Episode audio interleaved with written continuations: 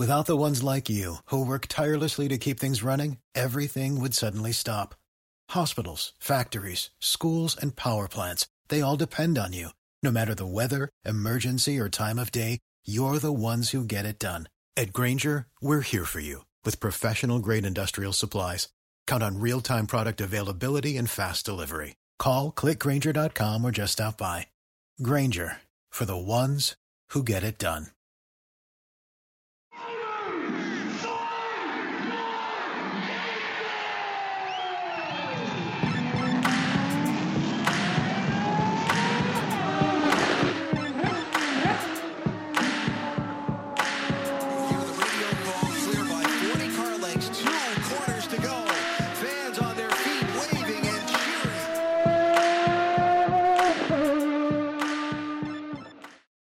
So we're joined this morning by Jamie Chadwick driving for Andretti Autosport in Indy NXT again next year. So first off, congrats on being able to secure a second year and how's the off season going so far? It's good. It's a busy off season. It feels like um yeah, things have kind of rolled into to next season already. But um no, it's all, all been good. Obviously really happy to be returning. Um I think straight off the back of last year uh, or this year even. Yeah, the whole focus was trying to make it work for for next year and to carry the momentum and everything into that. So um yeah, it's been nice to have a busy off season so far. It's been Yeah. nice to be able to get straight cracked in, know that I'm coming back next year and yeah, get back to it. So compared to cars you've driven previously over the last couple of years, whether it's W Series or anything else you've driven, how different or similar was the Indy NXT car in year one for you? Yeah, pretty different. Um, Okay. I think the main thing was um, big, so it's just step up in general, uh, power, performance, everything. Um, and then you combine that with um, new tracks, different types of tracks, obviously ovals and things like that. And suddenly there was a lot more learning than maybe I was expecting initially. So um, yeah, it was definitely quite new, but also I guess a race car's a race car, and you know, drivers now at this level expect just to jump in a, to and adapt. So um, yeah, for sure, I think it was a adaptation, but I should have been able to have got in and got on with it a bit bit quicker than I did. So um now thankfully with the opportunity to come back again next year, um yeah, hopefully we won't have any of those kind of learning processes or such big learning processes and yeah, we can get cracked on. Were there things you know maybe towards the end of the season that you're looking back at it, you go, okay, you know, there are you know three things that I want to focus on in off-season testing at the beginning of the next season that'll really propel me to you know fighting for top fives and fighting fighting for podiums and wins and and whatnot. Definitely. And I think towards the end of the year, we made quite a big step, even if, you know, a lot of Yeah. things didn't. I felt like I made a big step. And one of those steps was just being a lot more comfortable with the race distance, being a lot longer than than I was used to. But I think with that, um, one of the challenges I found was qualifying the format of only seven minutes that we have um, was quite tricky to really maximize. I always felt like I was a lap or two behind. So now having the fortunate opportunity to kind of have a bit of time to to test this winter and learn a little bit more, knowing exactly how the format is and what I need to work on. I think that's going to be a big priority, making sure we can really focus on qualifying. Um, the races are always chaos in, in a championship like Indy NXT, but Yeah. for me, if I can personally qualify really house, pretty qualify really well and set the bar in terms of um, that standard better, I think that'll be a, a good step forwards. So taking a backseat to current driving, how did you, you know, as a young girl get into racing? You know, how did you start in karting and whatnot? What was the the motivation to get started? Um, honestly, it was my older brother. Um, I started in go-karting, but only because he did it. Um, and he just started both of us at a very low level, just club karting, um, at our local go-kart track when we were younger. And it was really just a hobby, um, something that we did just for fun, really, and kind of escalated, um, into something a little bit more, something we both took a bit more seriously. And honestly, I just followed my brother, really. Um, I loved the sport. I loved go-karting at the time, but um, I just followed him into it and really he was the reason um, you know, I got involved in the first place and continued to progress. And he then progressed into a car car racing championship in the UK called Ginetta Juniors and I followed him into that as well and it kind of went from there really. Is he still in racing? No, he's not. He stopped probably six years ago. So yeah, he stopped a while ago now. Okay. So when you were in, you know, the last couple of years previous, you know, in the W Series, winning the championship, when did Indy NXT and kind of the states become a, a realistic possibility for you know to continue your career? It's a good question. I mean, I um I've always followed IndyCar and already, Yeah. always followed things in in the states, and there've been a few conversations about um you know potentially coming over and looking at options in IndyCar. And from my point of view, IndyCar was obviously going to be a massive massive step and a step too much. Um, so then the discussions sort of started with Andretti about Indy NXT, and I was invited to test with them. Uh, I think it was sort of October last year. Yeah. Um, in Sebring, and obviously took the opportunity with both hands. Um, drove the car for the first time at Sebring, really enjoyed it, really enjoyed the test, really enjoyed working with the team. And straight away from there, um, the W Series was still going on, but it was already kind of looking at, at the options for for the year after, and we were unsure of sort of where that was going to go. So um, yeah, straight from there, it was how can we make this work? And fortunately, stars aligned and things came together really nicely to to allow me to kind of enter my first year like this year with with Andretti. And um, like I said, it felt very much like the stars aligning. So it did feel like it was um, a really natural decision to to come over to the states. Stay ahead of the pack with the latest racing news and interviews from the Hammer Down Racing Report, your source for regional racing action as well as the national scene. Every week, we recap racing action from all around Northwest Ohio and Southeast Michigan and cover national racing series from the world of outlaws to NASCAR. Plus, get all the latest racing news. Join hosts Scott Hammer and Ron Miller, along with different featured guests each week. From dirt to asphalt, we have you covered. The Hammer Down Racing Report, available weekly on your favorite podcasting platform.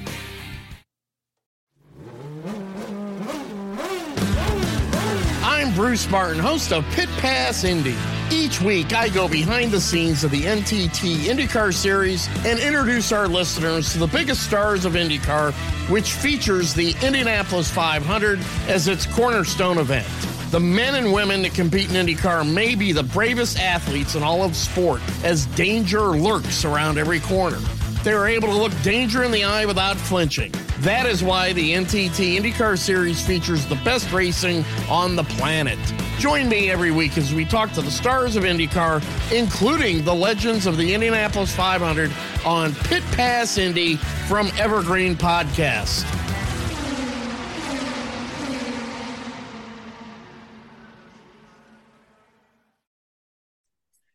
So you're on a a, a a team that pretty much every year is a contender to have a championship winner in in Indy NXT, and until HMD decided to have you know three quarters of the grid. Uh, last year, typically Andretti having you know, three or four drivers was always the big team.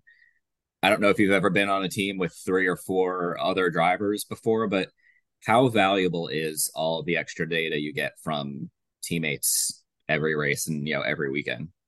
Really valuable. I mean, as you said, they've always got a championship contender Yeah. um, in the grid, and if not winning championships, they're definitely winning majority of the races. So um, for sure, the car is is a great product in, in that sense, and I think teammates wise as well. You know, there's always someone with experience, especially this year, to have the sort of experienced guys within the team to get their sort of data and their understanding is really valuable. But one thing I noticed straight away, even from the first test where there weren't teammates there, is um, you know the way that the team work it's very open it's very much about developing young drivers. They're trying to prepare us for indycar so they know what we need and uh, is required from us to develop and to be the best versions of ourselves. So um yeah just for them instilling that kind of um, focus in us was um, something that I really really liked even from the offset. So um, that made a big difference. I think it was big reason why I was able to progress the way that we were able to progress this season and I'm looking forward to carrying that into next year think last year your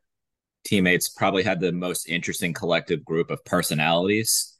uh, you know, you had Hunter, who's pretty loud and and and pretty funny, and and James Roe, who's a little quieter but super nice. So, you know, what was it like, kind of just getting to know a, a couple really good young drivers, and and obviously Louis Foster, who I, I didn't intentionally skip in that that question Yeah. there, but what was it like to um, no, it was great. It was hang out with them, you know, on a weekend by weekend basis? yeah, honestly, it was great. I was really lucky with the group of teammates I had. I've I've known Louis for a few years now. Um, obviously, both of us come from the UK and racing racing to start with over here, so we had similar kind of introductions um, into the sport. So um, yeah, I've known Louis for a while, but also Hunter and James. Um, like I said, I was really lucky to have those guys as teammates. We spent a lot of time um, together when I was over in Indy. Um, you know, they became sort of my friendship group as such. So Yeah, um, yeah. yeah, I would play a lot of golf with Hunter and hang out quite a bit with James. So um, yeah, it was nice to have that. It definitely eased the transition over. I mean, everyone was super welcoming, and I felt like I already had a very uh, warm reception over in the states. But even still, it's a big transition, and spending a lot of time in a country that I hadn't ever spent a huge amount of time in um, was always going to be news. So to have those guys there to make that transition easier definitely helped. So going off of racing here, and I need to pull up my Spotify for this. Every time we interview a driver, we we ask to add you know a song you like to our Spotify drivers playlist. So anything maybe before a race or after a race, or if you could listen to music during a race, uh, what would you pick? Okay, I'm just gonna have a quick look at what Yep, my Spotify yep. is right now because uh, that's the thing. So this is something that people find really weird with me, but I always listen to quite relaxed music. Okay, before yeah. getting in the car because I feel like there's so much hype anyway. My adrenaline's through the roof. Everything's already up here. If I listen to like a proper hype song, then I'm just gonna go You're too hyped. Yeah, Yeah, yeah, I get it. Okay. So um I personally like quite chilled music. Um I'm loving there's a artist called Jungle at the moment that I'm really enjoying. Um it's quite chilled music. Um but I'll give you let's see, two seconds. Um where am I? Here's my playlist. I would go with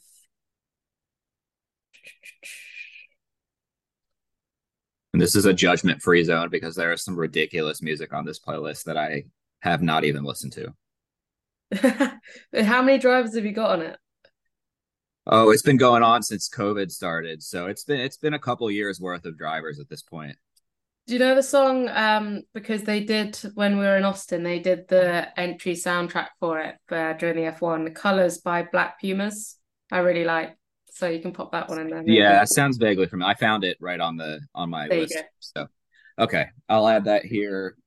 But just one, I guess one or two more questions.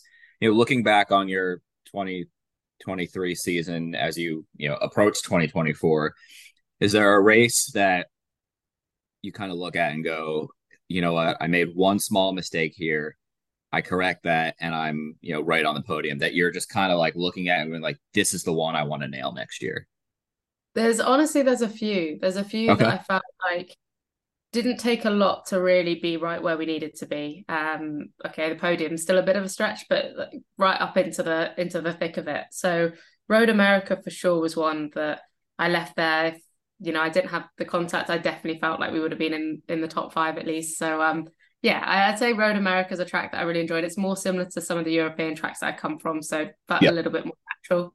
Um, but then in terms of just looking forward to tracks aside from results, just in terms of, you know, enjoying uh the event and the the sort of yeah, layout, uh Laguna and Nashville were the two ones that I really enjoyed. Yeah, I, I those are all my favorites. Did you get at Road America? Did you get to try any of the local cheese curds or the the, the fancy beer up there? Anything that's like the local flavor of Wisconsin?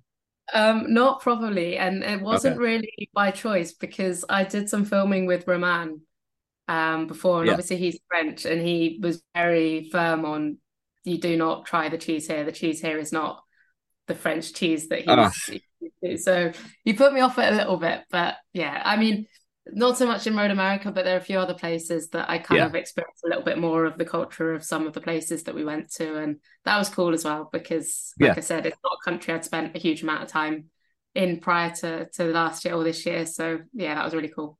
Awesome. Well, listen, let you go there. Best of luck next year, and we'll we'll see you out the track. Cheers. Thank you so much. All right, no problem. Thank you.